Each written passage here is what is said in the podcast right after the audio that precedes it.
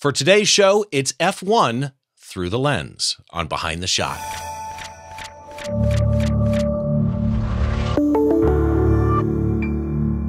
Hi, welcome to Behind the Shot. I'm Steve Brazill. As always, this is the show where we try and get inside the mind of a great photographer by taking a closer look behind one of their shots from conception to completion, all those stories and challenges that happen in between. If you want to see the show notes for today's show or any links that we talk about, you can head to the website behindtheshot.tv. You just find this episode, you'll find a little blurb that I wrote about my guest today or again with any show. You'll find all the links that we talk about and a small gallery of their work as well. If you're watching on YouTube, uh, down below the like and subscribe buttons, and on your way down, please hit those and click the bell and choose all. But down in the description area, you'll find all the links that we talk about. I can't put the entire blog post down there, but most of the stuff is down there. And and one other thing is, uh, if you are watching on YouTube, I, I find a lot of YouTube viewers just want to get to the photo dissection. That's cool I've got chapter markers down there, right? If you don't want to listen to the interview portion, jump on down, jump around wherever you need, chapter markers down below. But I always start my show with a small kind of introduction and getting to know the guest. And the reason for that is I want you to understand why you should listen to the guest that we're talking about. And before I bring the guest on, I got to say thank you to somebody because I would not have found today's guest and their work, which I am a huge fan of now without Dave Kallmann. Dave Kallmann suggested, and Dave, if I'm mispronouncing your name, I apologize, but Dave suggested this guest to me, I think on Twitter, and then I asked him to email it to me, and he did. And what's interesting is Dave is a motorsports reporter and photographer for the Milwaukee Journal Sentinel. Great photographer in his own right.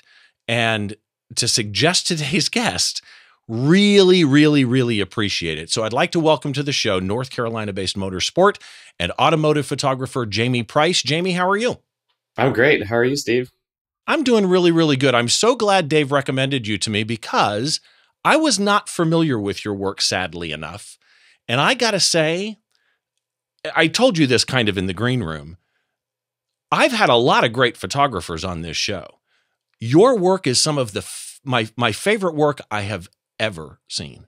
Well, thank you. I really appreciate it. I love my job, and the only thing that I can hope is that it comes across in the images that I take and the work that I do and the the access that I have because it's not all about access, but you know, like any great uh, musician would tell you, or musician photography, um, it's it's kind of about the access. So yeah, I I have people who say, you know, oh, I love having access, but I like being in the photo pit okay, I love being in the photo pit too, but given access, trust me, I'm gonna definitely use it. You know, it's interesting because getting to know you and researching you and looking through your work, when I when I bring you up, it kind of immediately implies to people motorsports photography, but I don't want to start there. I want to start before that. Cuz this one blew my mind.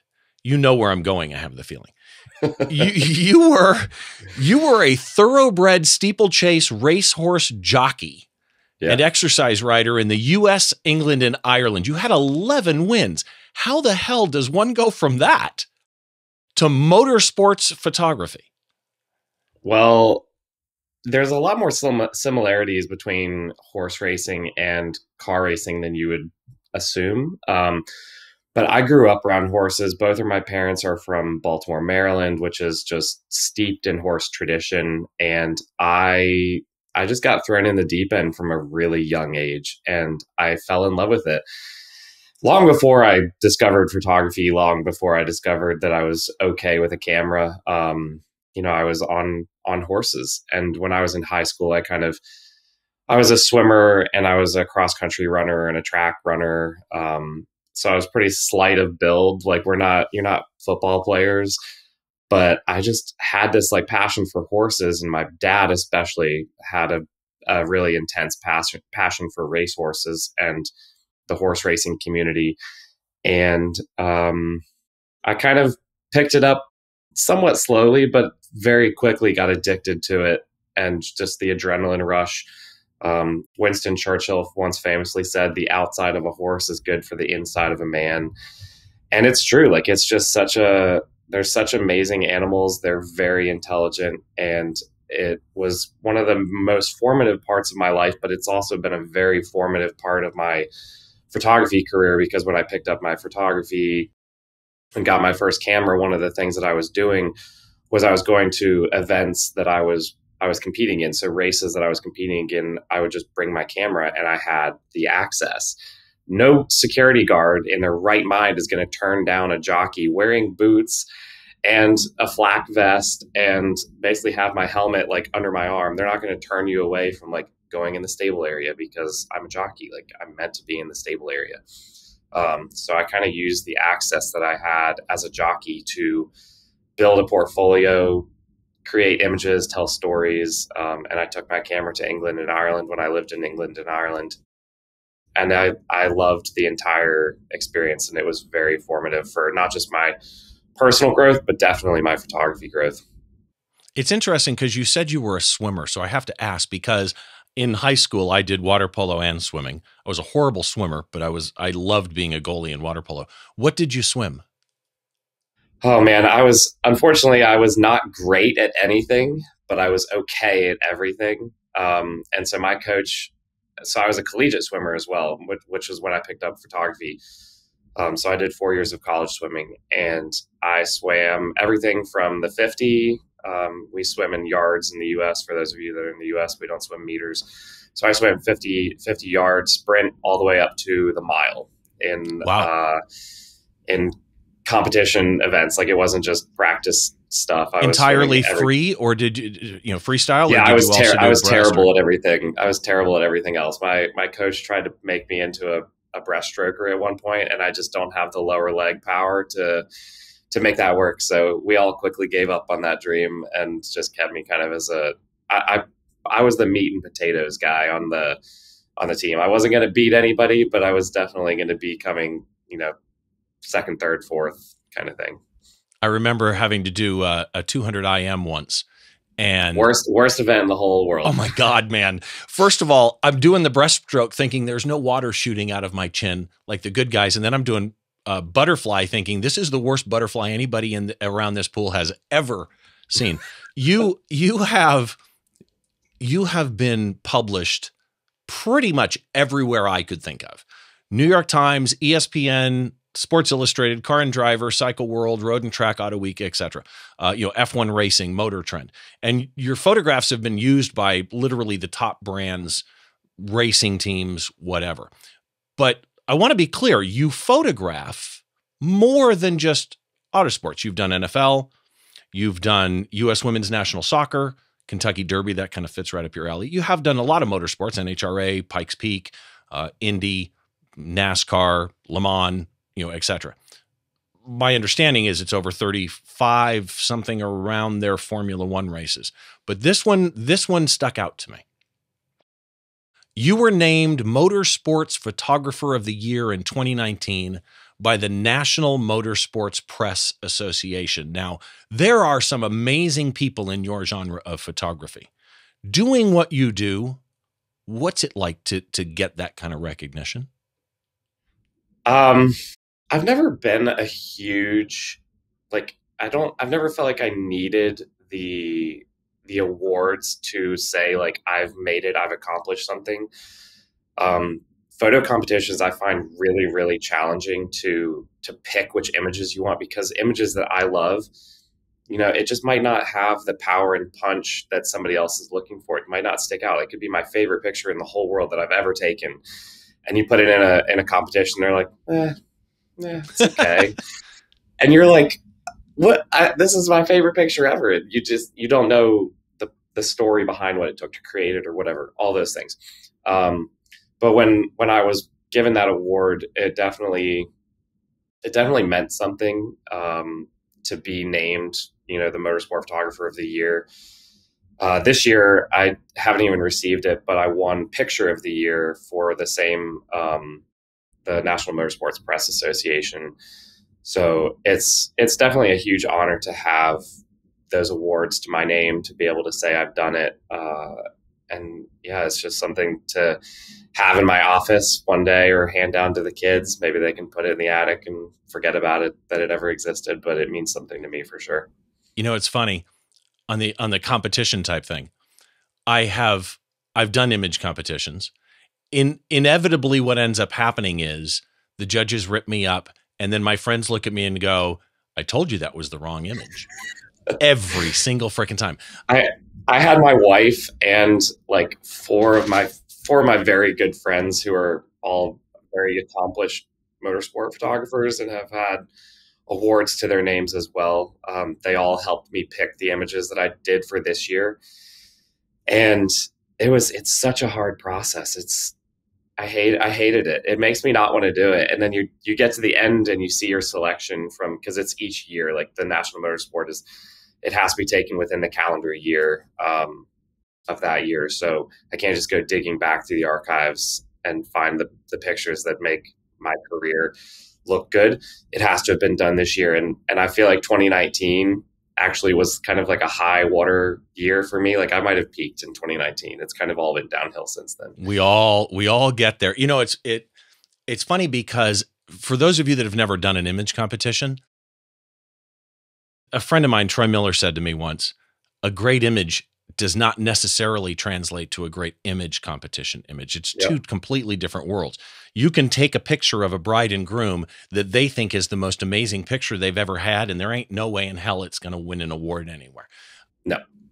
I want to I want to get into some general questions before we bring up this shot we're going to talk about. And again, this shot I think may be one of my favorite compositions that I've literally ever seen. So I'm excited to dissect it. But first of all, you you photographed a lot.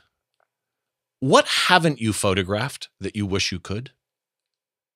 Uh, I would love to shoot the Masters or any pro golf tournament. Um, I I'm very like I'm very well like aware, I guess, of what other photographers are doing in the industry, and especially sports photographers.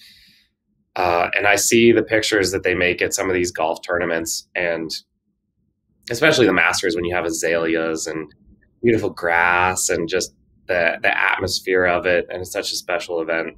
And I'm not even a golf guy; like I just I don't even care about golf. No, but the leading but lines of the trees just, and yeah, the- everything, everything just it just screams take my picture. And so I would love I would love to be able to do that once in my career. Um, to be honest, there isn't a lot that I haven't done that I would love to do. I've kind of I've kind of dabbled in everything, um, and it's more for me. It's more about like what haven't I done in the racing world? Like there's a couple of racing events that I haven't done that I would love to do that I've I'm just you know I know I'll do it one day, and hopefully they won't have canceled the events because they're too dangerous or you know just stop running them because of financial reasons or whatever it is. Um, but I've always been very passionate about motorsport and auto racing and those events that I specifically would love to cover, like the Isle of Man, the Bathurst 1000, you know, big ones. I've done a lot, and I'm very thankful to have done a lot. What what is thinking about some of the ones you just named, actually, but just in general, motorsport photography. What's the biggest challenge in that type of photography to you? I Actually, I shouldn't thing, even say to you. I shouldn't say to you because you've been doing it so long. It's probably going to be different than most people. From a generic point of view, What's what's the biggest challenge? So I think the thing that you really that people struggle with when they aren't used to doing motorsport photography, when they when they're first, you know, show up to a racetrack and it's all uncontrollable everything. Like you have no control over the drivers, you have no control over the cars, you have no control over the weather, you have no over control over where you can and can't go. Even on the racetrack. Like I can choose what corner I go to, but I might not be allowed to stand in certain parts of that corner because it's too dangerous. Um, I think the lack of control intimidates a lot of people. Like some of the best automotive photographers in the world struggle with car racing because they can't control everything about it. They can't control the light. They can't put a strobe here and you know use a little fill flash there and you know make this person turn a little bit more this way so that they get more of their facial profile or whatever it is. And i think that's the thing that i love about my particular genres because that's what i excel at. Like that's where i was trained is in the newspaper world. I was trained as a newspaper newspaper photographer. So you have no control. You can't control. You're not allowed to control your subjects. Like I don't, unless you're doing a portrait of somebody in their home for a, a story on that person. And even then, it should be more like very candid, like you're a fly on the wall, right. but not somebody that's there dictating the situation. Um, it's it's the photojournalism rule, totally. and that is and, you're photographing what happens in front of you, and as soon as you become part of that story in any way, even if it's can we put a candle here, as soon as you become part of the story, it's no longer photojournalism technically. Yeah, exactly. So I've always I've always grown up learning photography in that sense where like I'm a photojournalist. I call myself a motorsport photojournalist. I don't even call myself a motorsport photographer. I'm just oh. documenting oh. I'm documenting a race or or a weekend or team whatever it is. I'm documenting them without changing the situation. There are times when I do have to set up portraits and set up things and set up like a situation, but 99% of my job is like it happens to be walking in front of me or you know driving past me.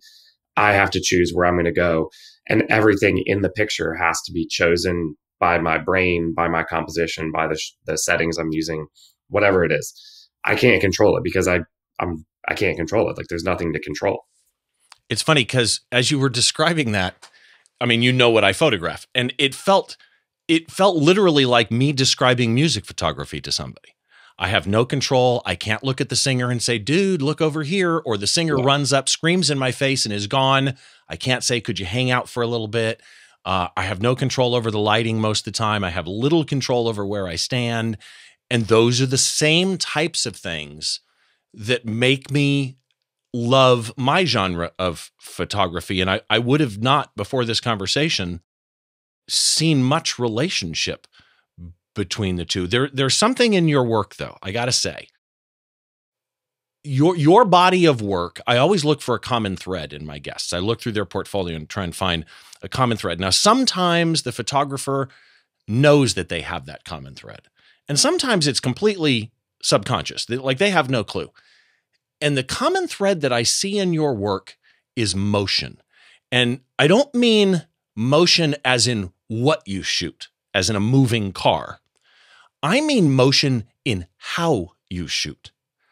Panning, dragging shutters. It is a motion that I actually feel when I look at your pictures. I get motion sickness. and it is entirely possible that somebody like me that suffers from motion sickness if they're on a roller coaster could look at some of your shots and get that sensation of motion sickness. So I'm, I'm curious how, or more to the point, even are you envisioning that motion that you get before you shoot? In some ways, but because I mean, I've been doing this for so long, and I don't even, I wish that I could have a tally of how many hours I've actually spent trackside just each year, like year to year. Um, because I spend so much time trackside, you know what you should be doing with the camera when a car is at a certain position to you. And, you know, it's kind of the bread and butter of a motorsport photographer is you have to be able to show that the cars are moving on track. Like when people send me their pictures, you know, on Instagram or via email or whatever, the common thread there is the the people that have less experience, they just take a picture and whatever their camera told them to set the exposure to like you know specifically the shutter speed because that's what we all just kind of lean on. It's not necessarily the aperture. They'll send me a picture and the car is parked on the racetrack and you're like okay right. but i know that this car is doing 190 miles an hour. Why does it look like you parked it on the racetrack? And there are times when you have to park it on the racetrack but that time isn't this particular shot. Like you have to know when to do what you need to do. Um, and the rule that I always use is if you can see the tire manufacturer on the side of the tire, so if it's a Michelin or Pirelli or Goodyear, whatever it is, if you can see that, you have to be showing that the car is in motion with a slower shutter speed. So whatever it is, you know, even if it's a 200th of a second or a 400th of a second, like you'll start seeing, you'll start seeing that tire rotate um, and some blur in the actual logo around one eight hundredth and then every every stop you go down it just starts getting blurrier in the background and that's where it becomes more challenging to actually get a, a sharp pan shot because there is a point where you're you know the car is physically traveling a fairly large distance while the mirror because i'm still on a mirrorless or a mirrored camera not a mirrorless right. camera so while the mirror is open and it's creating the image the car is traveling like you can do the math on it and i'm not a math guy but you can do the math on it and figure out like okay this car was doing 190 miles around 190 miles an hour here and this was a tenth of a second. I know how far this car traveled and it's like 37 feet or something like that. Right. And it's a ridiculous am- amount of distance like 37 feet is a long way. So there's a lot of things happening in that 37 feet. And um, you you get used to it. Like it just becomes second nature where i'll go to a corner and i won't even use you know a shutter speed that doesn't make sense to me. But some people i've always really appreciated when somebody that doesn't do motorsport photography when they come do what i do for whatever reason they've been given an assignment from a magazine or a driver or a team or whatever. You get people that are normally wedding photographers or music photographers or horse racing photographers and they come do motorsports and you get a completely different like eye and perspective on on motion and speed and car racing and you know setting up an image and those types of things. Um so just my my brain because it's done it so many times i know when i go and i see a car going past me this way i know where my shutter speed's going to kind of end up and it's it's challenging to kind of get yourself out of that hole actually and do something different. So, but you obviously then are aware of what I'm talking about with the motion that I that I see in your work. And you said the one thing when I've done image critiques before and I tell people, why is the car parked on the track, right? I mean, there has to be same with an airplane by the way. If you're photographing an air show and somebody's flying an old P51 Mustang that's a prop and the prop is frozen, it's a glider, right? I mean, yeah, you, have you've you got to try. A, uh, you haven't photographed a propeller plane. You've photographed a glider. Yes, exactly. And, Jet, and jets are much better, much easier to shoot now. they they hide that flaw. Yeah, it's and it goes back to that photojournalism thing, right? You want to tell a story. You're not just taking a picture of an object. You're telling a story of some of some sort, whatever you choose that story to be but in this particular case, you know, motion may be a part of it. The other thing that you have in your work, there's a shot that's in my head, actually. You have this insane sense of space, right?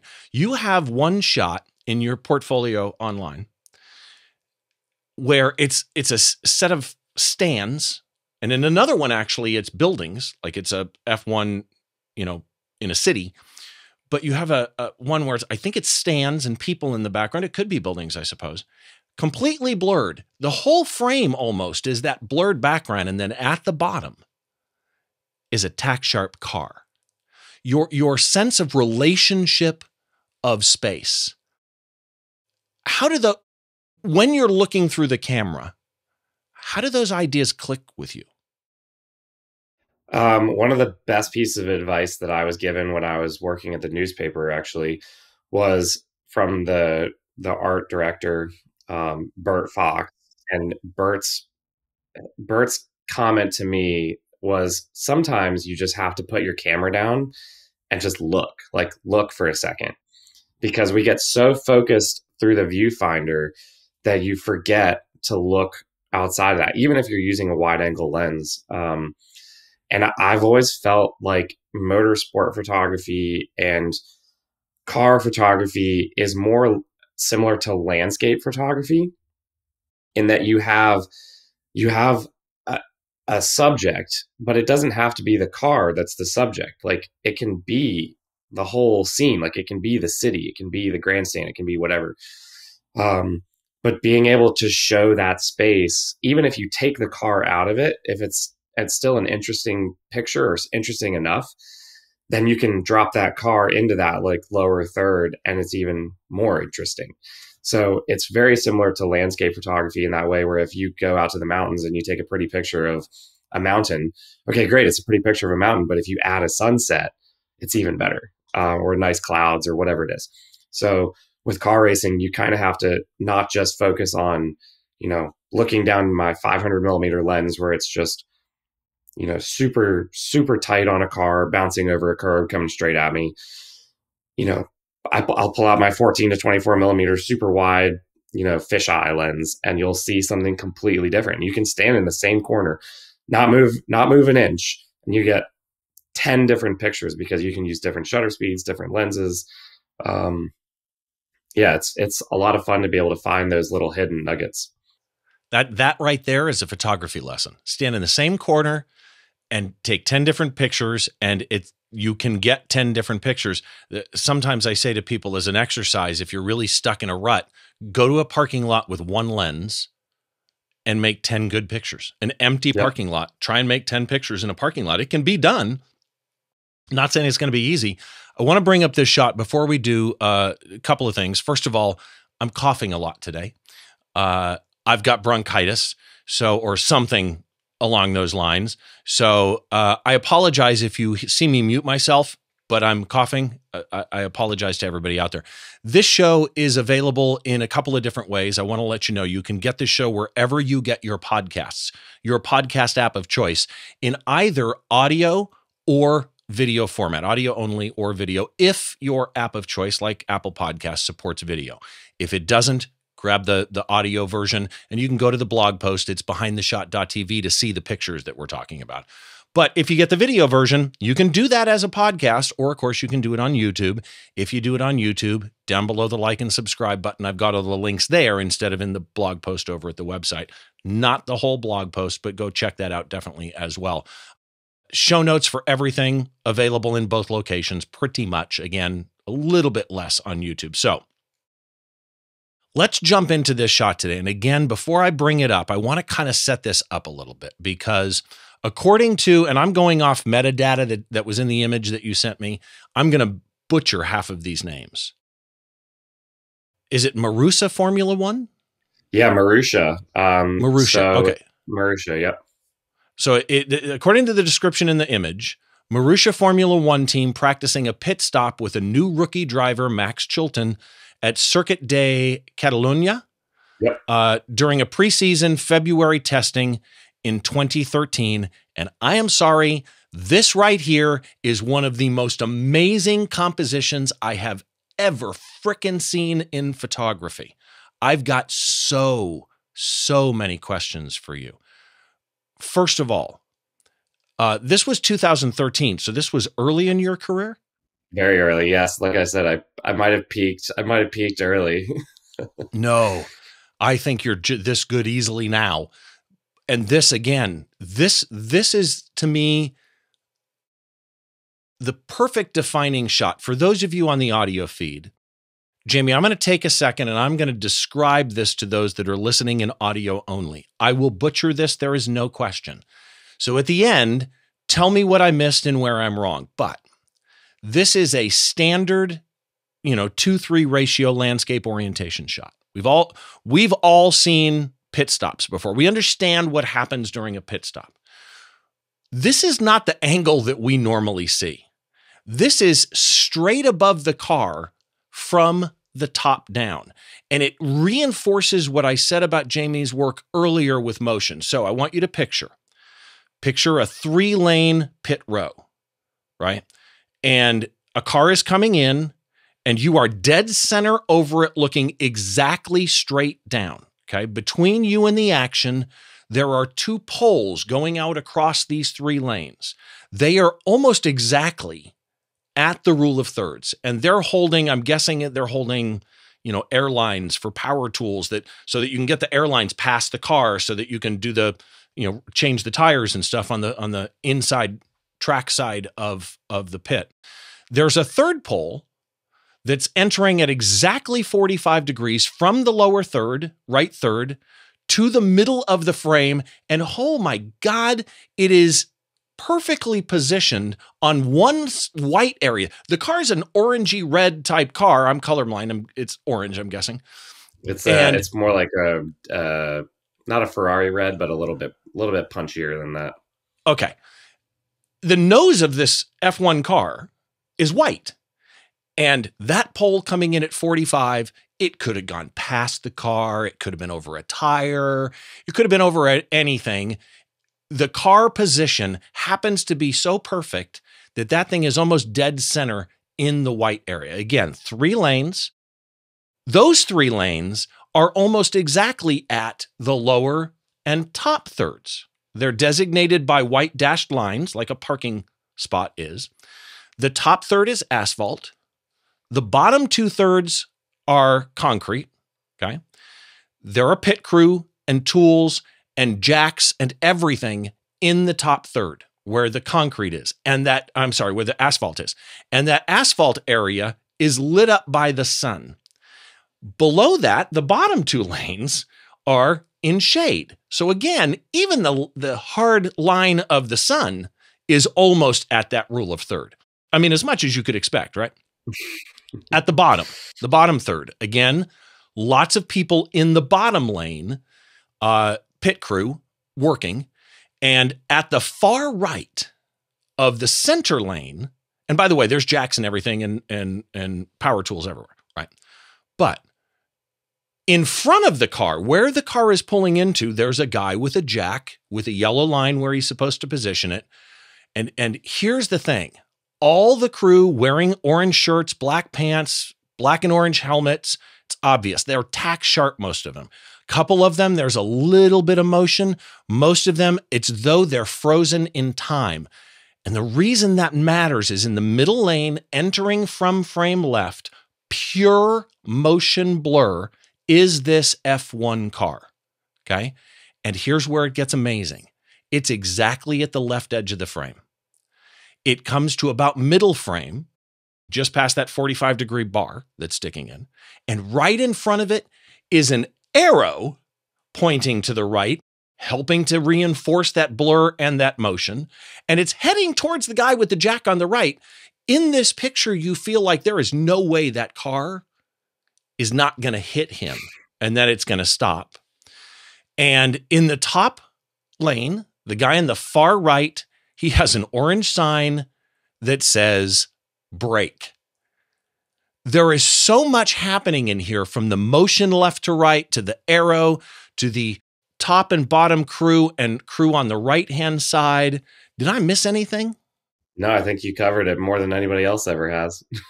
My God, man, this thing is really honestly, not saying this because you're here, this shot is brilliant. Thank you. EXIF data shows some things that have me so confused. This is a Nikon 3S, D3S, with a 28 to 70 2.8 at 28 millimeters. Okay, that all makes sense. 28 says to me this is probably farther away than I think it is. Manual mode, auto white balance, interesting, spot metering. The shutter is 1 15th of a second, aperture is at f22, and ISO at 100 with an exposure bias of minus two thirds stop. So I want to get into that EXIF data a little bit, but first of all, explain to me the setup of this shot, the overhead rig. What did you do? So at this track, um, there is a basically where the pit garages are on the very bottom, uh, which is where the, the team would basically operate the car out of. So you're in this big building, and during preseason testing, and they don't even host testing here in this location anymore, which is a real shame. Um, but during testing, we could go up on the roof. And basically, this during a race weekend, this would be where all the you know rich people are drinking champagne and having caviar and watching the the race. Um, go past you because you're basically if you if you tilted the camera up you would just see the grandstand you'd see the main uh, front start finish area um, you'd see the pit lane. And so you're probably three stories maybe maybe a little bit more above the above the car. Um, but right at the very bottom of the frame which i've i don't think i cropped it out i think i actually just physically held my camera out far enough but there's a net where you would basically ha- have like you know it would stop a champagne glass falling on the pit crew like if some lady turned around and knocked it with her purse it wouldn't send the champagne glass spinning off into the stratosphere and then end up in some pit crew uh, pit crew box. So I'm basically standing there holding the camera as far out in front of me as I possibly can. Um, so it's it's kind of like one of those shots that you can't do necessarily during a race weekend. I mean, it's not that it can't be done, but it's much more challenging because you're fighting with VIPs that have paid, you know, an exorbitant amount of money to be there, and you kind of feel bad like getting in the way. Um, so yeah, it's just kind of being spatially aware. It's one of those, like I was talking about earlier. You don't, you don't have control. Like I can't tell these guys, oh, I missed it. Can you guys do it again? Sorry, my bad they're they're just doing maybe three or four different pit stop practices during the course of an hour. The the driver will go out and do ten laps, and then they'll do another stop, and then do another ten or fifteen laps. And they'll change something. Um, but this particular crew is basically doing a practice on a full race pit stop. A full race pit stop, they would be in in fire suits. They're not in fire suits, but you can't really tell here. Um, they're just wearing their t-shirts and normal normal stuff that they'd wear in the garage. But yeah, it, it basically gives you the impression of what a pit stop is like for Formula One. It's it's a ballet. It's coordination between a whole bunch of different people. I think there's maybe 20 people in this picture. Um, I think a pit crew is allowed to have 18 during an actual Formula One like race pit stop. So you'd probably lose two of these guys, kind of, uh, or girls, you know, somewhere along the way if it was an actual race pit stop. Wow. So, okay. There's so much going through my head. First of all, this was handheld. Yeah. Totally blows my mind. Not what I pictured. I thought you were going to tell me, oh, well, before this happened, there's some rigging up above. And because of my, my credentials, I was able to actually rig something up and that this was some remote camera that you mounted on a truss in some way. No, it's handheld. Wow. Okay. All right. So that brings in a whole bunch of other things then. First of all, one fifteenth of a second, handheld, leaning over the edge from three stories up, and you got the perfect blur. I mean, really, honestly, you could not have gotten a better blur on this car. That angled pole coming in at 45 degrees from the right lower third to mid frame, being positioned, you, you could have le- you could have leaned in wrong. Wrong's the wrong word, but to where that wasn't dead center. So the end of that angled pole is dead center, even with the arrow, which means it's going to be even with the center of the car. So many things could have gone wrong on capturing the energy and motion uh, of this. So at a, at a 15th of a second, the fact that this crew is not moving is surprising to me. They stand that still yeah, they're very they're very still. They can't. So with Formula One, and it, it's one of the things that I love about motorsport is because every single racing series does pit stops differently, and no series does it better than another one. Like they're just different. Formula One is different to NASCAR. You can't compare a NASCAR pit stop to a Formula One pit stop. Um, so in Formula One, you have the crew, and each each tire on the four tires on the car, each tire has a different set of guys to deal with a different part of the actual changing of the tire.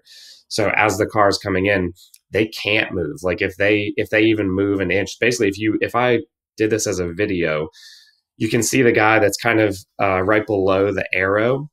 Right. He has a wheel gun that's aimed basically at the car.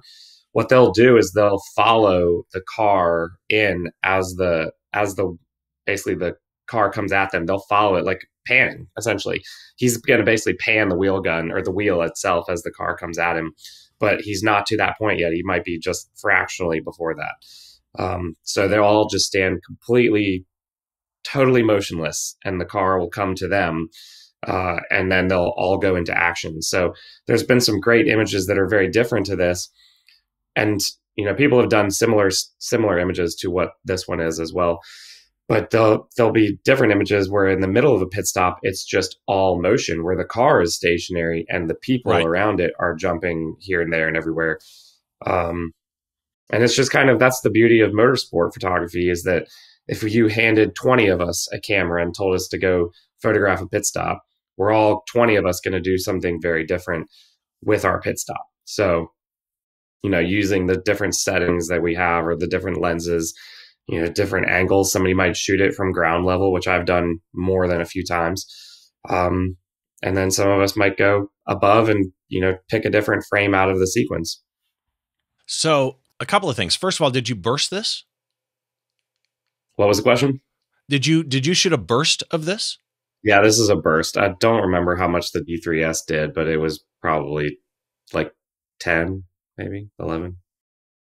Because this the the, the fact that that is but not the car is not touching the arrow matters greatly.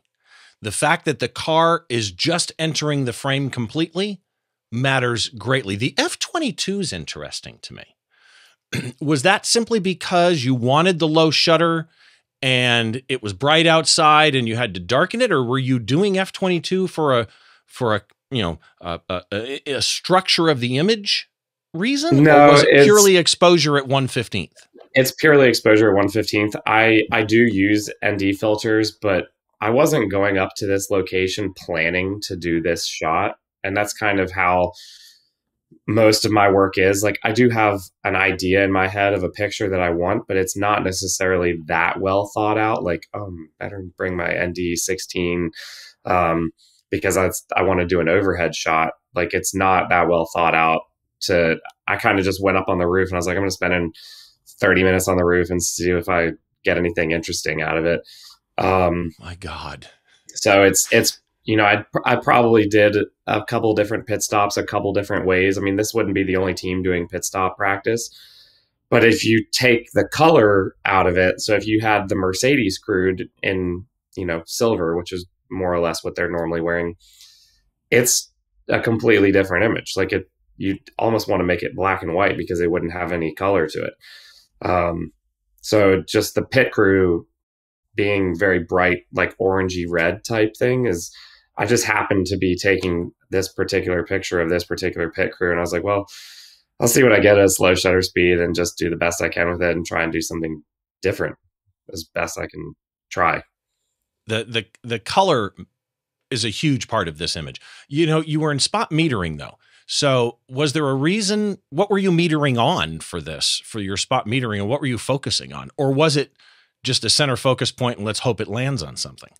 I honestly couldn't tell you the reason for the spot metering. I do usually, I don't, well, that I, that's not entirely true. I do use spot metering because being outside and especially with cars and you know the variation in exposure can change dramatically with a a picture like especially depending on where i am um if you're on pit lane for example one minute like i'll be working under a tent backlit where the it's just bright. But I want to make sure that I'm getting the right exposure settings on you know my driver that I'm taking pictures of him getting in his fire suit and helmet. But behind him is you know bright sunshine of Florida or whatever it is. So zone doesn't really work that well in my experience, where it, the camera is like, "You idiot! Like you don't, you're not even in the right, you're you're not even in the right ballpark for exposure here." Like, and if you're in any kind of priority setting like shutter or aperture, it's going to screw you. So I'm al- I am almost always in spot metering because I'd rather see what exactly where my focus point that I'm aiming at is, what the exposure is there. But I also do, you know, I I have never shot film professionally. Um, my the beginning of my career, I never really had that opportunity to shoot film professionally. I have shot film, but I've never shot film professionally. So I've always been able to not l- rely or lean on the fact that I can actually physically look at the back of the camera to see if I've absolutely massively screwed up the exposure, but I can rely on that because it's a digital camera. Like if you're not doing it, you should be doing it. Um, the technology is there to assist you and aid you, not make your world harder. So for me, I'm I'm just kind of always looking at the back of my camera, especially if I'm changing locations. Once I'm in a location and I'm not moving, I don't need to look at the back of that of my camera very often. But when I go to a, a new location, I want to make sure that this the the exposure isn't like going to be completely off the charts or it's something that I what I want it to be in my head. And I know that I don't need to edit. Like there's almost no editing done to this image. Like if I showed you the raw image, you would say like, yeah, like the raw images may be a little bit flatter because there's no contrast bump. But other than that, I haven't changed a single thing about the image. Um, and that's kind of how going back to the newspaper world, the motorsport photography and photojournalism side, we can't change the you can't manipulate the the picture to Pixels. the point where it's no longer that picture. So right. everything I'm doing is more or less being done in camera. I'm not going to add motion blur. I'm not going to move somebody or add the arrow or you know change the the hue of their of their you know fireproof overalls like it's just not worth it to me and and it just wouldn't be ethical i guess in my own head. You know oh man there's just so much i want to go into on this thing. Compositionally I, I talked about i thought that the fact that this thing compositionally was so strong. The poles watch for those of you watching on video right poles are almost exactly at a rule of third lane lines almost exactly at a rule of thirds. The pointer, I'm going to call it, which is this angled pole coming in, takes you right to, you know, dead center on almost everything. There's so much going on in this shot and shot. And then the arrow totally sharp here. It draws your eye from the car towards the jackman. Here's the other thing that was interesting about this shot to me. If you're going to talk about composition rules, not that they're rules, they're you know a study of yeah they're they're a study of history and what we know the human eye uses to to take itself to take somebody's brain through an image. You have the rule of odds. You've got three lanes. You've got three poles. You've got 21 people actually out there because i counted them right? So as you're leaning over I'm assuming you were using live view or were you leaning over and looking through a viewfinder? That I guess is question number 1. By the way, I should mention when you were talking about chimping the back of the screen, I'm I'm getting to a point now where I even while the camera's up to my face, I hit the play button and review my shots through the electronic viewfinder um, very quickly, just to not to see if it's a great shot, just am I in the right ballpark on exposure? Anyway, back to what I was saying. How much of this wonderful composition was happening in your head as you were shooting it? How much of it was intentional versus you looked at it when it came up on the computer and went, whoa? Um, so the second question I'll answer first. So it's not that I had it like planned in my head, but I guess the only way to describe is that I've always kind of seen my world in in those kind of like negative space rule of thirds. Like I've always been that photographer.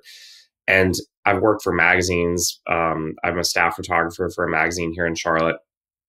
And, you know, I've always been very aware of negative space. And because of negative space, aware of the rule of thirds. So from a very, very early time in my career like and most of my study of photography I've, i have no formal education in it most of my study has been just from looking at others work like the people that i respect and the people that i respect have always just been great magazine photographers because i feel like the magazine photographers aren't they're not instagram photographers. They're not you know they're not going to like take an image and crop it to you know 500% to make their image out of it. Like they're going to get it the way they want it in the camera.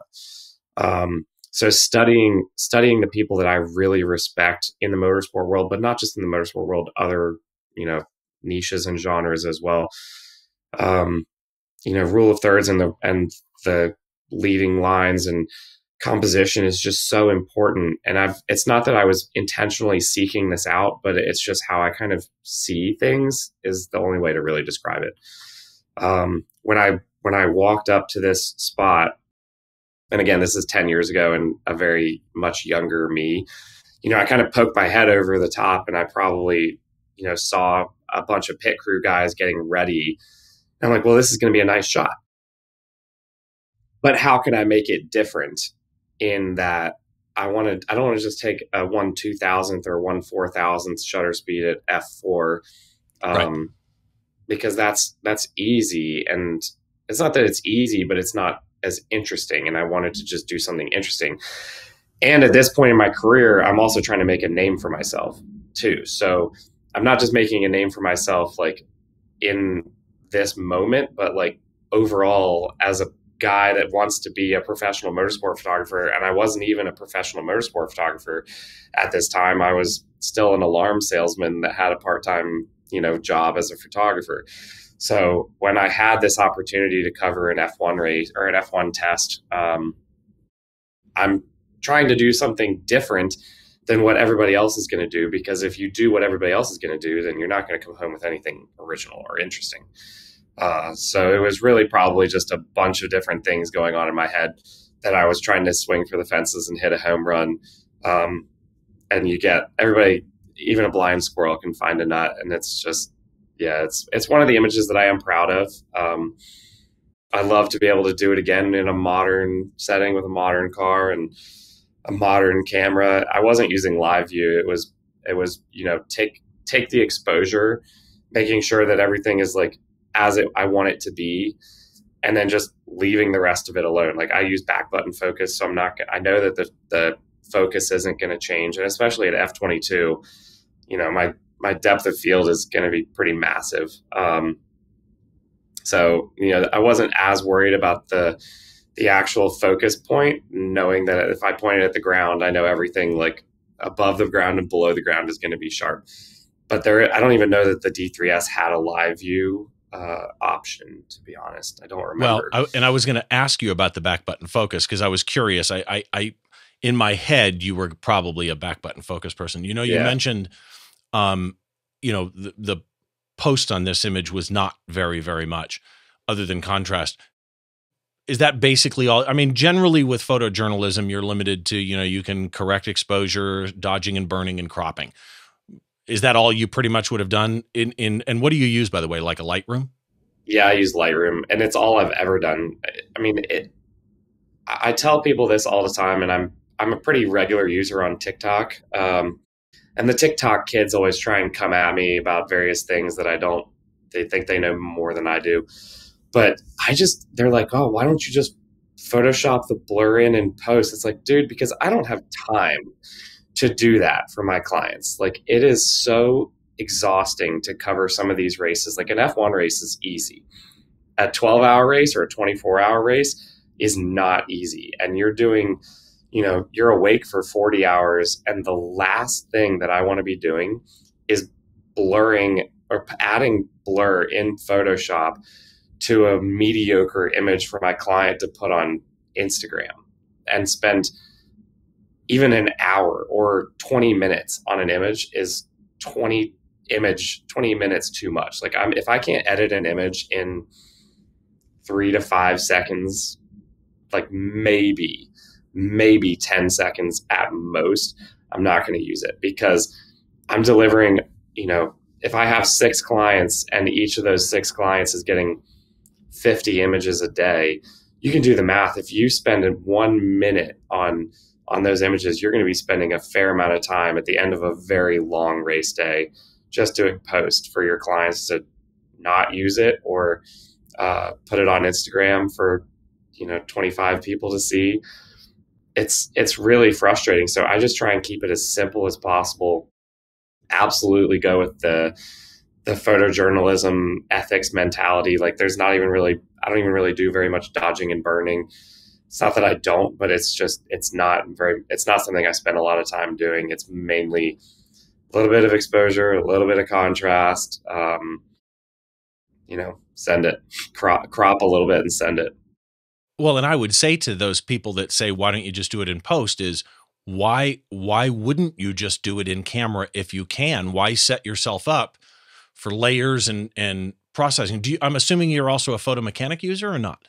Yeah, very much. I've been photo mechanic goes back to the very early days of my photojournalism career at newspapers as an intern. Like you, everybody at the at the newspaper used photo mechanic because it's the easiest way to go through high volumes of images, and yep. I've used it every day since for everything from when I've shot weddings to pictures of my kids to the races that I cover, you know, every week. It's all photo mechanic because it just makes it so easy to look through images quickly and then and then I export it out into Lightroom, do a quick edit, and then send it to where it needs to go.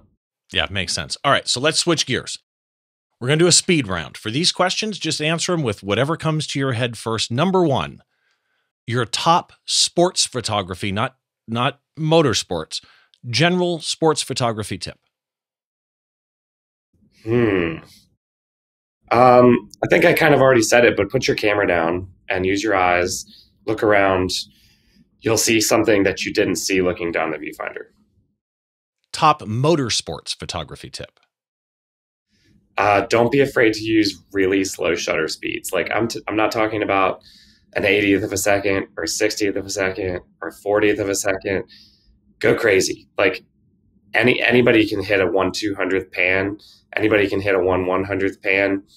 You'll start seeing some really really interesting stuff down below a thirtieth, a twentieth, a tenth, a quarter second. You'll see some you'll see some really amazing things. Biggest photo mistake you made or almost made? Hmm. Um I don't know. The, the biggest mistake I made is probably early in my career not not taking enough pictures, not not trusting my own instincts, not trusting my own talent and intuition of a situation. And you know, something I tell myself now all the time, like if you see something that I'm I feel like something is there, like work it. Don't just give up on it and go on to the next thing work it, try and find something out of it because more often than not, I've found myself going back at the end of the day and looking at a sequence and being like, eh, this was really nice. I should have worked it. Okay. Favorite composition rule if you have one? Definitely the rule of thirds. Favorite source of inspiration? Hmm. Um, so I'll, I'll give you two. So, and I'll, and they'll be photographers. So my biggest business and non motorsport inspiration would be Chris Burkard, a very famous landscape and surfing photographer. But I think his his business sense and his ability, his studio stuff, um, that his he's created a brand. He's done kids books, and you know it's been very impressive and something that I admire and not not aspire to, but in some ways, I think that there's more to being a, a, photographer than just taking pictures. I think we can tell stories and share our gift with others uh, in a variety of different ways. And then um, a photographer that I really respect in the motorsport world would probably be a, uh, my very good friend James Moy. He's just so talented and so talented at so many different things. Like as a motorsport photographer, you have to be good not just at doing the 20th of a second pans, but also the really boring, you know, product photography and candids and studio stuff. It's not just like, oh, I want to go take pictures of F1 cars for a living. It's like, yeah, don't we all? Because that ain't it. That's not what that's not what happens. You don't just get to go take pictures of F1 cars for a living or any race car for a living. There's a lot more stuff that comes with it. So James is just one of those people that I've always looked up to in his ability to create something out of nothing. Okay. And for those of you that are used to, I end with a question on are there any photographers people should follow? That's going to be that question. So I will have links to both of those people in the show notes. Make sure you check them out. Next one favorite band or performer? Uh, I've always been a collective soul fan. Um, oh. I also grew up uh, listening to Jimmy Buffett my dad was a big parrot head, so you know, whenever I hear Jimmy Buffett songs, I kind of go back to a, a, fun place in my memory and just summertime vibes. Um, yeah, Bon Jovi, Collective Soul. Okay. Favorite movie or TV show? Hmm.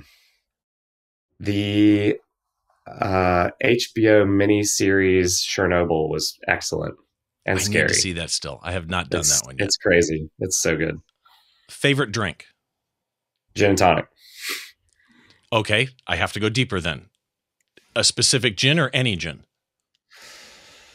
Um, I'm not a fan of Hendrick's. Uh, I like Bombay. I'm not. I'm not too too picky, but I'm not a big Hendrick's fan. I I, I like Hendrick's. Uh, I love Bombay Sapphire, and we've just started uh, for the first time trying Nolet's, and it's fantastic. So if anybody's looking for a good one, Nolet's. Uh, again, Jamey, to say thank you is an understatement. If people want to find you, where can they go? All of my social medias are all the same. Uh, it's all Jamey Price Photo at Jamey Price Photo. You just have to be able to spell my name. My my dad blessed and cursed me with a original name spelling. That's not the normal uh, J A M I E. It's J A M E Y. And so it's it's Jamey Price Photo pretty much anywhere that you go, and then the website is jameypricephoto.com, right? That's it. Perfect. I will have those links in the show notes at behindtheshot.tv or in the uh, description on YouTube if you're watching on YouTube. Jamey, thank you very, very much for doing this, man. I appreciate it. I love your work, dude. Thank you so much. I really appreciate it. It's been it's been fun. Great questions. Uh, thank you very much. And make sure you check out his work. Follow him everywhere. All the links are in the show notes again, behindtheshot.tv. Uh, you can follow the podcast and find out everything that's happening on social media as well. It's at Behind the Shot TV. Or if you want to follow me, it's at Steve Brazill everywhere. This lower third doesn't say Mastodon yet. I keep forgetting to do that, but it's basically Twitter, Instagram, or Mastodon. I'm on Facebook too. I just I don't ever use it. And of course, you know on YouTube, it's Behind the Shot TV on YouTube or just Behind the Shot on YouTube. And whatever you do, if you like what we're doing, please hit like, hit subscribe, leave a comment if you want to, whatever you want to do. I appreciate all the help and all the support. Thank you very much for watching. Make sure you join us next time as we try and get inside the mind of a great photographer by taking a closer look behind the shot.